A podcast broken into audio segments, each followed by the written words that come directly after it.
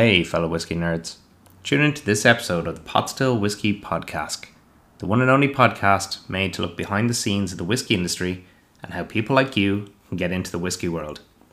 Whether you're new to whiskey or a seasoned drinker, you're sure to pick up some tips of actionable advice when you listen to the Pot Still episodes. Today, we welcome Aidan and Lisa Mehigan, co founders of Gortinore Distillers and known for the people behind Natterjack Whiskey. We get a look into how they got into business together and where the idea came from. We'll also get some insights into some stories of Aidan's memorable trip to Colorado and an infamous letter from Jack Daniels Whiskey. Listen up and stay tuned to the Pot Still podcast.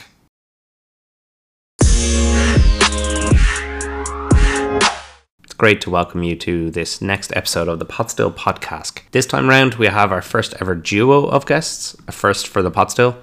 I'd like to introduce you all to Aidan and Lisa Mehigan, co founders of Gortinore Distillers and also known for Natterjack Irish Whiskey. Aidan and Lisa, welcome to the show. Thanks for having us. It's great to have you both on. And for our listeners who may not know who you are, can you give us a quick synopsis of who you are and what you do?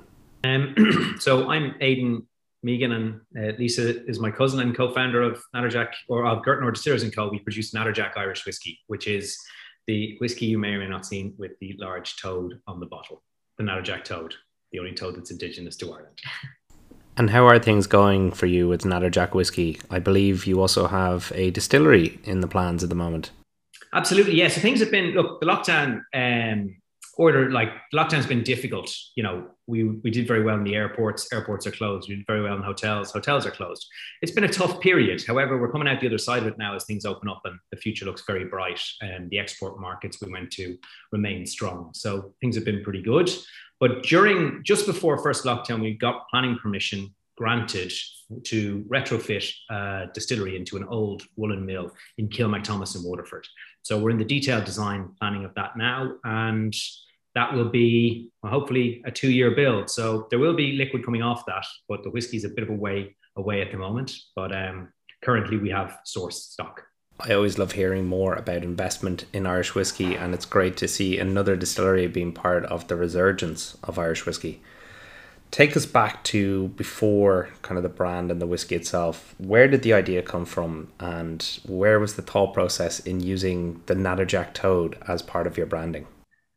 So um, I was working in London um, back in about 2015. Um, I think Lisa would say I had a bit of a nervous breakdown. Mhm. I'd say I needed a career break. questions on his life. and um, I I just wanted to do something different, and I figured that if and I, I wasn't a big whiskey drinker at the time, still am, but I figured that I do like going out and I like a pint, and if Irish whiskey had missed me, it must have missed other people. So this idea for a contemporary Irish whiskey, and I approached Lisa and said, "What do you think? What about something that isn't?"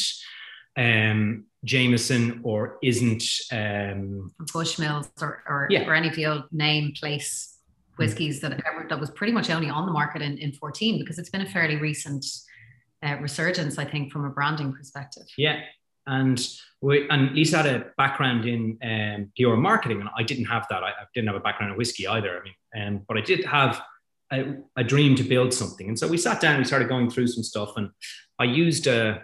I don't think I'm supposed to tell this story, but I used an old picture of um, that a friend of mine, an artist friend of mine, made, which had two fish on a blue background, and I called the project Two Fish Blue, and that was going to be our whiskey. And myself and Lisa sat down. We still have the one piece, piece of page, piece of paper that had all of our ideas and where we thought it would go, and the the idea of moving away from a from the male dominated side of the brand. And this was 2015. There was nothing really like it on the market. An idea for a contemporary Irish whiskey. And I called the artist and said, "Can I use the piece of art on my new whiskey brand?" And he said, "You can't. uh, I'm an artist and I sold it as a piece of art and it's mine. So you can't. I said, okay, cool. So we went away. I like the cadence. We like the cadence of Two Fish Blue. So we went away and had a look at a load of other different things. And some of them were dreadful, like Four Brown Bear, like who cares? But Four Toed Black stood out to us as a great name for a whiskey. So I said to the same artist, can you draw me a toad? And he said, there's an Irish toad. And I said, oh, is there? And we said, uh, okay, can you draw me one of them? He's like, let's find the name of it. He said, it's called a Natterjack toad. So then Lisa and I were like, that's amazing. Mm, Natterjack whiskey straight away. is incredible. Natterjack Irish whiskey, even better. So we registered it. and we were still trying to raise capital for the business and we got some branding done. Kelvin Drew's an incredible toad. Kelvin Mann, who's just an amazing artist. And he uh, he drew us this incredible toad and we registered the name and then Jack Daniels wrote to us and sued us. so we're like, this must be an incredible name. I thought they wanted to invest and they didn't want to invest. so then we said, right, Natterjack Irish whiskey it is. And it turned out, Lisa found out, it's a bit of a shit toad.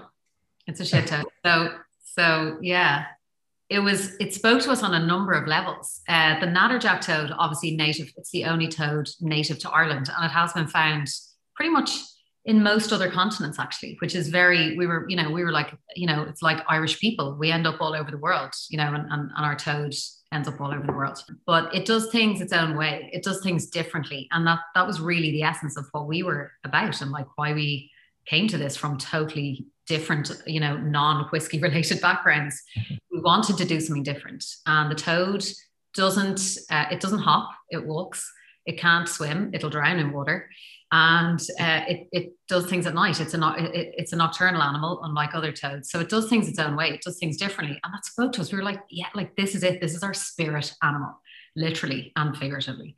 So um, that that's where the toad came from. Yeah. And it, it, there's other parts that spoke to us. We've been able to work on conservation projects now because the Natterjack toad is endangered. It might not yeah. still be on the endangered list, but we're we support one of the um, recolonization projects down in Kerry and that was something else because like you know we we want a business that is as eco-friendly as we can be being a whiskey company we want to support the natterjack toad that's given us a mm-hmm. lovely look on the bottle like so there's been other aspects that have really. Meant resonated yeah, and meant that it is our spirit animal and the other thing is, uh, Craig, and we haven't really ever discussed this, but it's really easy to put a bull on a bottle of whiskey and say it's a regal bull. Yes, I'm a bull. Like it's not that easy to put a fucking frog on, make it look cool. And so that really in there was the challenge, right? Like, can we do this? Are we just going to look like some people who have whiskey in a bottle and they put a frog on it? We're going to be, it's going to look like fat frog. No one's going to buy it. They're going to think it's shit, and we're going to have to go. Gimmick, yeah. And so there was a yeah. real challenge there in making that that small slimy animal a really regal thing that you want to hold. And so that was really where you know the, the two of us had to put our heads together to mm. to come up with that. Yeah, with such a name that kind of rings off, kind of rolls off the tongue, all about whiskey, but bringing in then saying it's a toad, and then you actually do the background. It's kind of like how do we how do we turn this? How do yeah. we make it something different? But it already is is kind of uh, different in itself. It's it's amazing, and the fact that you've also spoke there about like when when Jack Daniels comes calling. Um, you're obviously doing something right if you're annoying competitors in the, in the, in that space, especially if someone like Jack Daniels is knocking on the door. On our wall in the office is the cease and desist letter, and beside it we have. Can I cross on this? Yeah, so things. Yeah, and we have a large that says "fuck Jack Daniels." I have not drunk Jack Daniels since that day. I wouldn't drink the Irish whiskey that they own. You probably didn't drink it before. No, probably not. No, no, they, yeah. they didn't lose the client, but they didn't gain the client. Yeah. That is that is genius. I love hearing the stories behind what what the brand is and hearing those little nuances. But um, what I've always heard is never to mix family and business, and that's exactly what you've both done. Um, mm. Being being cousins going into business work, together. Never work yeah. with animals is another one. So I'm mixing all them. yeah, bringing bring the dogs into the uh, into all the social media pieces there as well. But what is it like working with each other? Brilliant. Yeah.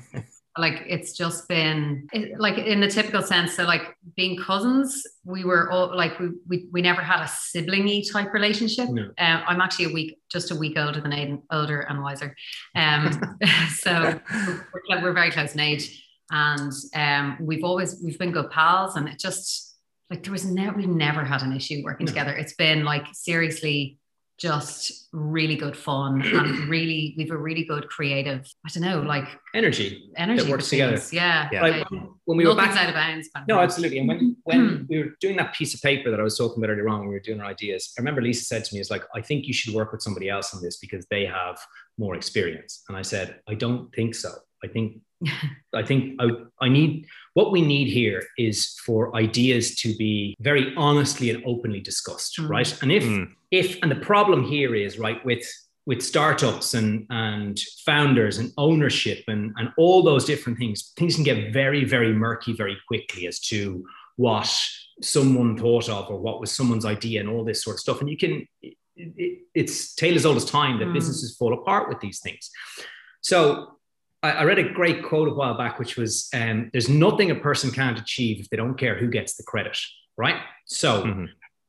myself and Lisa came up with this idea together. We pushed forward with it together, and the fact that there was never any politics between us mm. because of our knowing each other all of our lives mm. and but also we're not so close that it's working with your wife or working with your husband yeah, or whatever that yeah. you can actually be honest open and there's been honest and open times. Sometimes too honest and open. And, but it's been it's been really good. It's been really rewarding. And it's been also because look our lives go through peaks and troughs as well together. And you're not we're we know each other on a personal and also on a mm. business level. And we've been able then to support each other on a business and personal level yeah, during trials 100%. and tribulations. Because a startup business going through a pandemic is not an easy time. Mm. life is complicated and it's been i think it's been brilliant yeah. but yeah. Yeah and uh, how do your decisions get made? Like what's the kind of process between the two of you um, being both co-founders? Collaborative.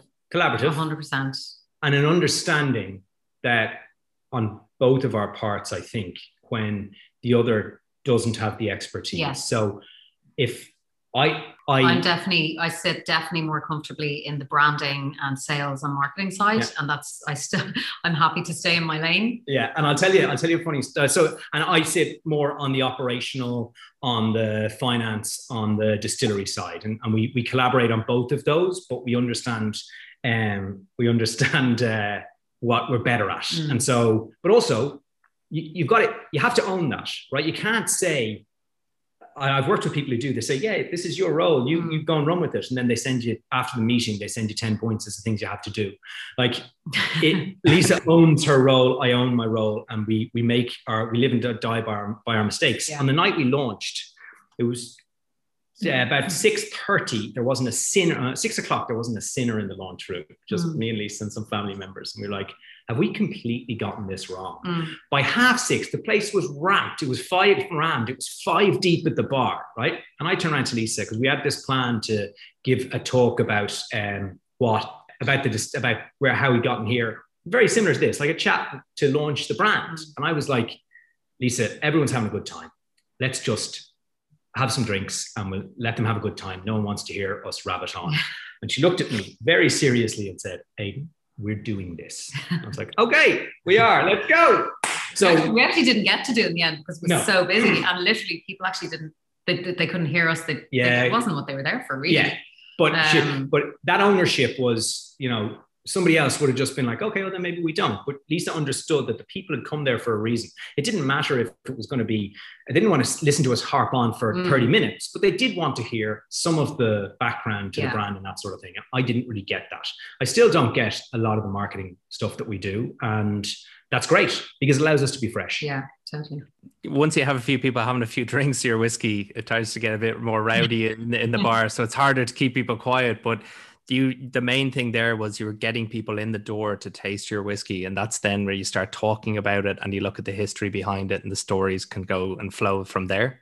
Uh, one of the questions i have for breaking into the industry itself the whiskey industry is historically been male dominated. Um, did you find anything kind of barriers or anything about breaking into the industry? I think this is where i mean obviously Aidan would have wanted me to work with him anyway mm. because you thinks I'm wonderful. Happy does start clapping there. Um, but but I think the point of my involvement was to kind of we wanted to really address exactly that point. Like um, I've been drinking whiskey since I was um, I think 23 or 24, and um, I, I really enjoyed it. But again, I felt that it was kind of samey. There was nothing, not necessarily, and I didn't mind it. There was nothing that like brought me in and wanted to help me and show me how to taste and, you know, like, you know, in the same way that that people had been doing wine tastings for ages and, and educating people on wine and in coffee, on coffee and food and lots of different things. And there just at the time there wasn't that same thing. And I felt it was a huge uh, gap. And I also felt like it wasn't really, it definitely wasn't targeted at me. It was, it was sort of ex- excluding me and people like me and my my girlfriends who wanted to perhaps to drink whiskey but it was quite an intimidating space Mm-hmm. you know a lot of the whiskeys until really i think honestly until kind of after after 2010 even 2014 a lot of them were still the place names and surnames the old traditional irish whiskies like 8 10 12 15 year old whiskies you know and it was just out of my desire to drink them or desire to maybe know about them. It just didn't feel accessible. So one of the things that we wanted to do with my involvement was get my taste on the blend and make it something that was, you know, so another kind of side point is that women have more taste buds and their olfactory senses um, are, are stronger than men's. So we have we we can taste things in a more intense way. So um, it was really interesting to go through that process mm. of our blend and putting all that together. So, were there barriers in that regard? I think there were barriers for the whole category, to be honest. Mm. Um, and, and we've benefited from we've we've done things our own way anyway. We were always going to kind of push ahead. But I think the industry has done and the, and the category has done a huge job in breaking those down. And we, we've benefited from them for sure, but we were definitely going in that direction ourselves. I've recently seen some articles. There's a lot of people calling for change in the industry. Uh, there's previously been some sexist comments or tasting notes associated with whiskey. I've been trying to encourage more females to engage and also get everything, uh, know more about whiskey and just feel like they can approach whiskey better. Um, mm-hmm. It's been a huge important factor, I think, for the industry to get more females involved and make it more open to all sexes, not just predominantly male. Um, mm-hmm. Is there anything that you feel that maybe myself, our listeners, or anything can do to help change this opinion? I don't know. I think it's I think it's a slow movement. I think it has to come. It's a push and pull, right? So it has to come from both sides. There has to be the the the doors have to be opened on the industry and category side to to bring more women in which is definitely happening. You can see that sea change and it's going to be slow. But i think as well women are now i feel in a in a different place even as i said than than we were like five seven nine years ago um in terms of i don't know just being i don't know being more I don't even know how to express this. Maybe be more like confident in calling for certain drinks at the bar and not feeling like you're going to get stared down, you know, for yeah. for ordering something in particular. Um, we did a bit of work, and actually, she she very kindly introduced us at our launch. Um, with Seaneen Sullivan of um, L. Mulligan Grocer. And she has just been fantastic. She's been really important in the whiskey you know the, the, women in whiskey in Ireland. And I think you know what she was doing, and I spoke on a panel with her um, as well. And I think it's that. I think it's just for women to see more women founders, drinkers, blenders, marketers, branding people. You know, to, for women to see women in doing all that. I think that'll be the change. Absolutely. I don't know if you'd have anything more to add to that. I'm like, I know Faye is Faye has been really Faye Aidan's wife. Faye has been really influential and instrumental in, in building our brand as well. Yeah, absolutely. And um, and where I think for me the difference, I sound like uh, I sound like a I don't know what I sound like, but that word for me doesn't.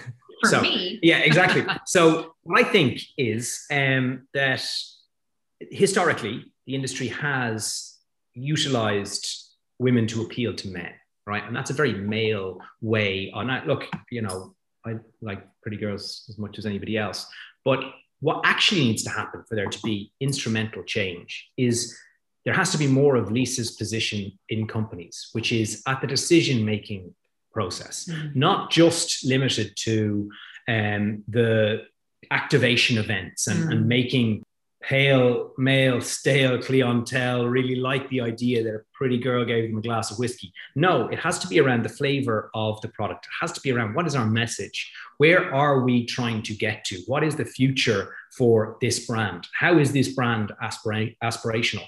It isn't aspirational if all it is is the dark recesses of some um, old man's idea of what people might like.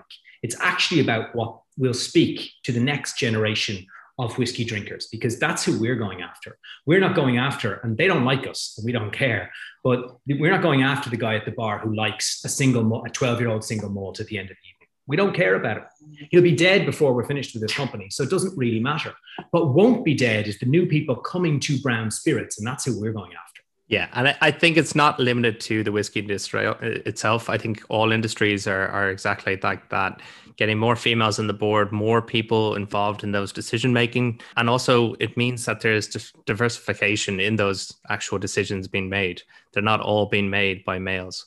So yeah, think- and there, there is. Don't get me wrong. There's huge.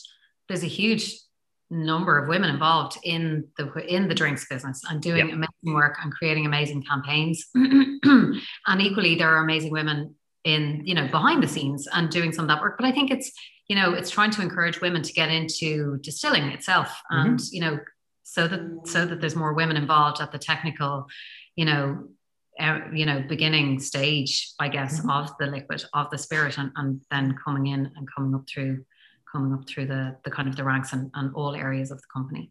And there've been women have been involved in whiskey for gen, like for centuries. Really, it's mm-hmm. it's phenomenal. It's it's actually really interesting how, although you know whiskey has been forever known as an old man or a man's drink, women have been involved in owning mm-hmm. distilleries and breweries for for many hundreds of years. So so it's an interesting. So you mentioned there just uh, the distillation aspect. Aidan, you've done a course, I believe, in distilling. I did do a course, yeah in the International Brewing Distilling Institute in London. And then you also brought across um, your your master distiller uh, Jordan Via. Yeah. Um, how did you come across Jordan? So back during my nervous breakdown and phase, um, I went off to try and learn how to make whiskey, how to you know what what was going to be needed. And I, I, I back in the day, we I really wanted to look at crossing over barriers. I didn't realize that it's very difficult in alcohol to do. Uh, you know, the re- there's a reason Jameson don't do uh, vodka because it doesn't really work. People don't really get it. But I thought I had this great idea that we'd do a, a Natterjack would be a bourbon and it would also be an Irish whiskey and it would be, and it just doesn't really work. But I did want to learn out how to make bourbon. So I went to do a course in Louisville, Kentucky. And after the first day of the course, uh, Jordan had been teaching the course. I went out into the car park and Jordan was standing there looking kind of wistfully off into the distance. I said, Hi, and Jordan, my name's Aidan. I was on your course today. Really enjoyed it. Is everything okay? You look like you're a bit upset. He's like, I just sold my stake in my distillery. And I was like, Ah, oh, Mazel tov. Um, can I buy you a drink? And he said, uh, You can. Okay, sure. So in we went.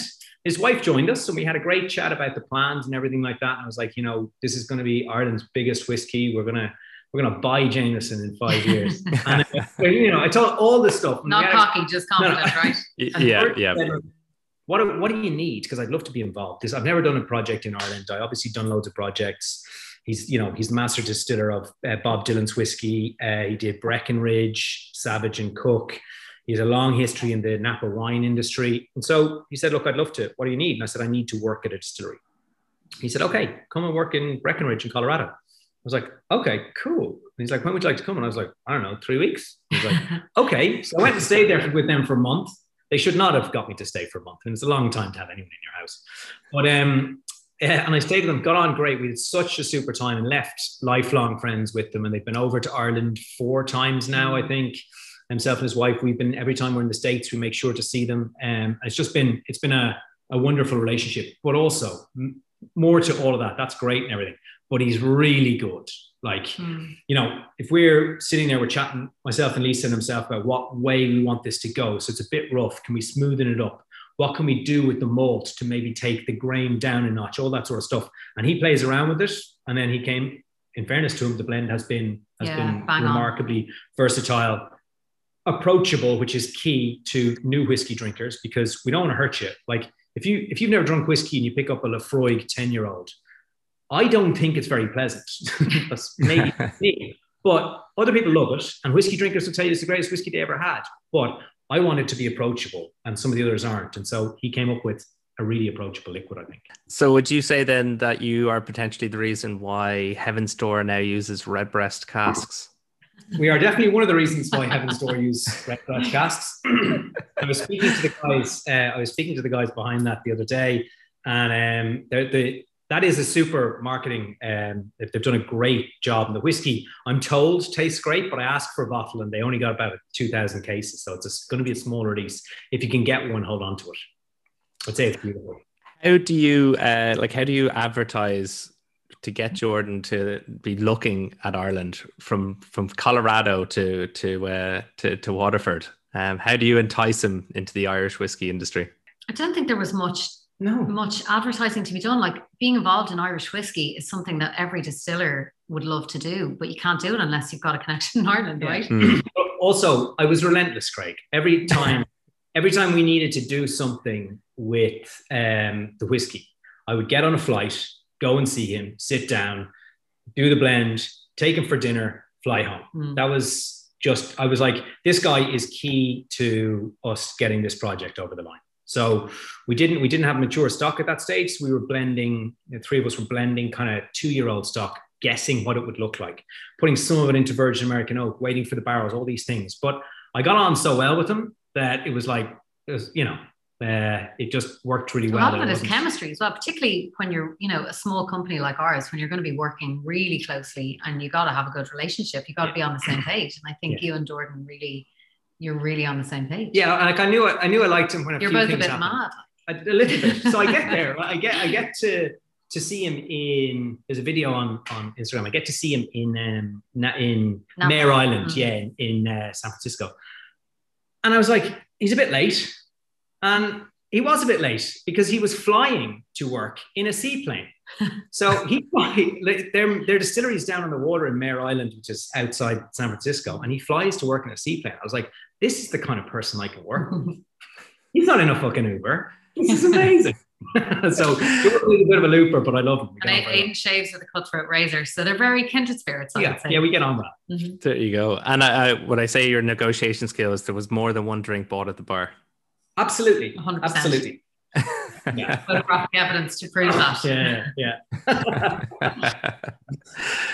oh, it's brilliant. Uh, I do have to talk about the elephant in the room, and we kind of mentioned it just at the start as well. Um, the pandemic affected us all, affected sales of whiskey, the retail and in, travel industry. How has it has it affected any of your distillery plans at the moment, or are things still on course? Things are still on course, absolutely, but it probably has us pushed back a year. We so we got planning September 2020. Yeah. and we've then been cracking on with detailed design as well and we've you know um, worked on some of the parts of the site but funding for a distillery project during a time when distilleries around the country are shut down have no revenue and have no sales is a very difficult sell now i'm decent at raising capital but i'm you know i'm not an alchemist so we've had to push things back probably by about a year, I would suspect, because um, we people need to see that the vaccination process has worked, that we're going back to a normal operating model, that bars will reopen, and then we'll look again at, at, at a whiskey distillery. But I mean, I wouldn't invest in a whiskey distillery during a pandemic, would you? Probably not.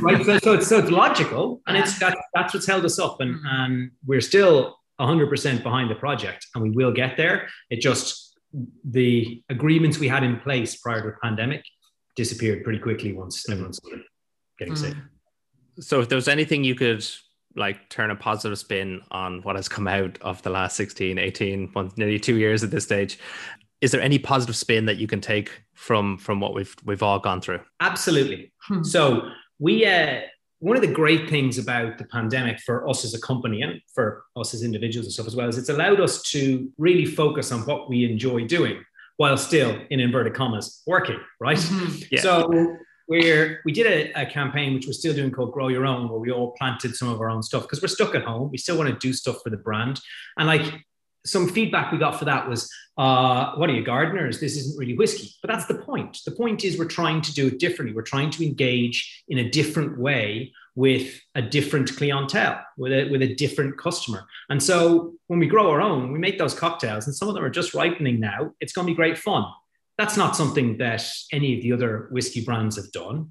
It is a bit off kilter but it's been great. But I think it's also part of like it's kind of it's part of our the adventure that that Natterjack is. It's part of living deliberately. It's you know what where without sounding like an idiot, like we, you know we're more than a whiskey brand. We're we're a lifestyle. Like everything that Natterjack came from, like living deliberately, doing things your own way. Like Aidan and myself quit our jobs, which were not in the whiskey or or drinks mm-hmm. industry, to do this. You know everything we do with Natterjack is living deliberately and it's doing things differently. So if we're on an adventure or if we're by the sea or if you're having a surf or if you're up the mountains or if you're going for a hike with your kids or if you're growing it yourself in your back garden, you know, that's as relevant to our brand as is making cocktails and which we do and, and making cocktails and making videos about the cocktails. But it's a very much more holistic mm-hmm. thing for us i think. Yeah. It's it's our full like it's our myself and Aidan, our cousins this is our life our families are part of it. It's the whole thing. Mm-hmm. And also the other thing is craig this is what what we where we speak to i think some of our customers is this started off as a dream on a piece of paper right? But it's eminently achievable for other people. I'm not sure that proper 12 is eminently achievable for that many people. I say proper 12 because he's crushed it. He's done an incredible marketing job, mm. but not many people are willing to get into a ring with Floyd Mayweather to raise 100 million to then go on and start a whiskey brand. I'm just, I, am really not mocking it. As for marketing, it, it's an incredible journey that they've gone on. But ours is eminently achievable if you're hardworking, you've got a good idea, and you're willing to not just compete with the status quo because if you try that you will it'll, it'll i won't say a fail things will be harder. So if this was now we're both called we're i'm aidan Mehigan lisa's lisa Mehigan. And if this was Mehigan's whiskey we wouldn't be on the pot podcast at the moment. We wouldn't be in the airport. We'd still be in my parents basement wondering why our whiskey wasn't selling got to try something else so are you saying that a 12 rounds with someone from Jack Daniels is off the cards? Someone from Jack Daniels. I mean, I Love probably, to see that. there's nothing I wouldn't do for this brand. So if Conor McGregor, if Conor McGregor wanted to fight me, I probably would. I mean, yeah. Well, you waxed your legs for the brand. Absolutely. You know, What's there's next nothing, is what I say. the, the, yeah, the insurance, the insurance is going through the roof right now. Through the roof. Uh, I really like you can even hear from the tone on your voices, uh, the characters that you are, uh, the even the way that you are able to just completely collaborate on this this podcast as well. It really comes through, especially as well in your Instagram videos and, and on Facebook, um, and it does show that the brand is something different. It's not your generic putting a, a, bottle of whiskey out there and seeing how it goes. You're trying different things. You're looking at new trends. You're trying to be different and be out there. Have you seen anything like that? Like any new trends for whiskey? Um, like I mean, you mentioned there the cocktail making. Are we seeing more whiskey and cocktails? Are we going down the cocktail route? I know we've looked at like hard seltzers have been out in the last year or so. What's what's kind of next for for for whiskey? Hard seltzer with Natterjack and a bit of cherry syrup, like one of those cherry seltzers and Natterjack and a bit of cherry syrup is divine, by the way. It'll send you to the moon, but it's, it's divine. this, sounds, this sounds like when I my was favorite drink. When I was in like I think 2001, I was in South Africa with a couple of mates of mine, and at that stage we were drinking uh, Smirnoff and Smirnoff Ice. But like your mixer shouldn't have booze in it, right?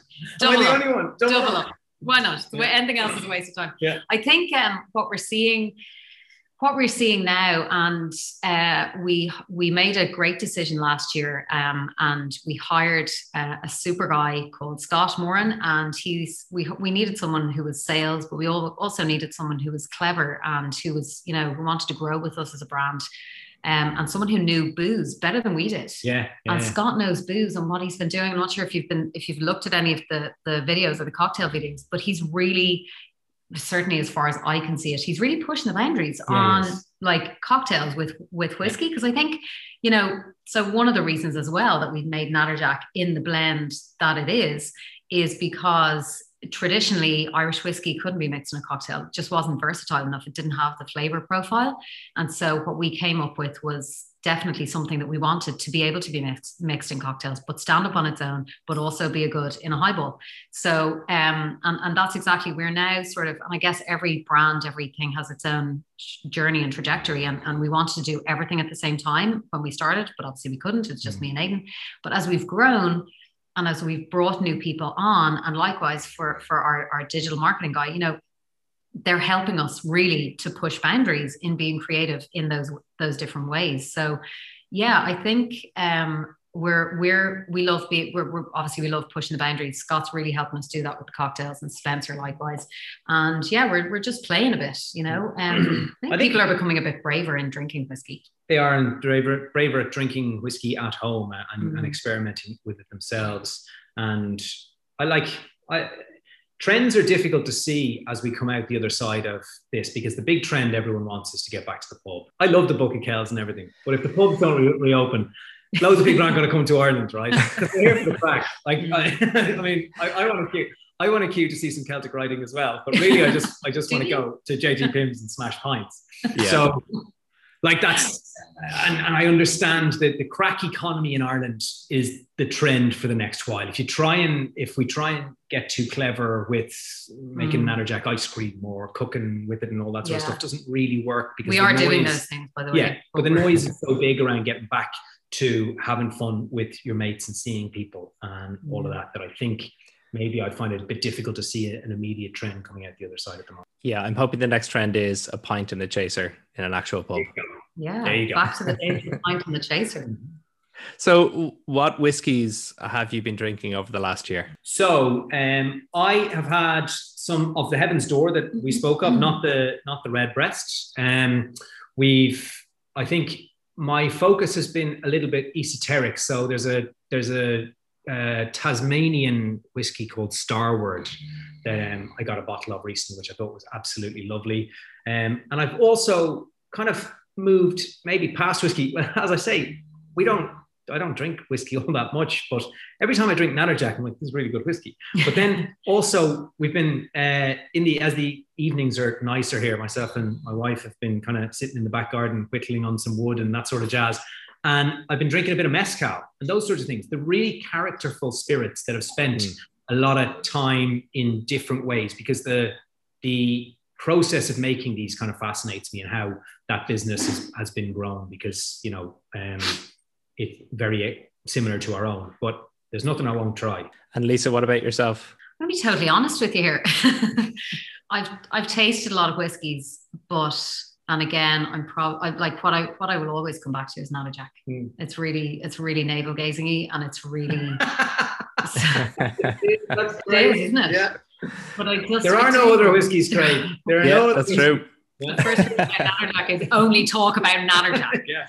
Uh, yeah, no, I do, I do. I love it. But we also we launched our cask strength uh, last year, and that was that was a huge success. Yeah. Um, and although it's it's essentially it is just the cask of the same blend, the cask strength of the same blend. It's quite different. But that's uh, it's. You remember in college when you were um, dating someone who was a bit dangerous, right? Natterjack cask strength is a bit like that. You want to get to know them. You You want to get to know gently, and you want to maybe Keep a bit of distance. exactly. Always have somewhere else to be at 10 p.m. I managed to actually pick up a bottle of the uh, cask strength, and yes, it's uh, it's kind of like a, a bolder bolder statement, all right, of the uh, the the standard Natterjack. I find that um because I was really interested in cask strength. Um, having I hadn't drunk en- many, if any, cask strengths before ours. I found it really interesting that although it was the same blend, lots of different flavors come out because of the intensity of it. Yeah. Did you? I don't know if you found the same.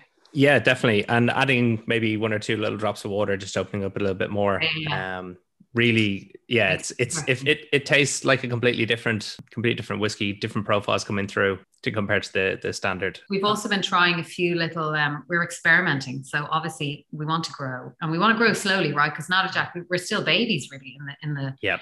in the market. We need to grow this very carefully. We need to grow a brand, but we are also looking ahead to the future because you got to keep looking ahead, right? What's next? Mhm. Um, so we're experimenting with a few things, and we've been. I've had a few of those samples at home and Yeah. tasting those and doing a bit of home blending and seeing what's what's working and what's not and stuff like that. So that's been fun. And uh, on the on the cask strength side, we um, well, I was talking to our US um, sales team. We're, we're going to launch Natterjack there in the next few, uh, sorry, cask strength in the next few months. One of the things that they were asking us was like, why 63%? And I was like, very simply, because that's what it comes out of cask at. It's actually true cask strength. Hmm. It's not fit, it's not watered down to 51% so that you call it more um, than your standard 40%, 40%, 80 yeah. proof, whatever. Like we it's it's actually we opened the cask, it came out through a filter, we stuck a cork in it, stuck a metal toad on it. and there you go. But, uh, knock yourself out. Literally knock yourself. that then puts me on to okay, so you're breaking into the US market with the cask strength edition. Uh, you mentioned mezcal there, Aidan, as well. I'm just thinking, any potential X like a, a cask finish from mezcal?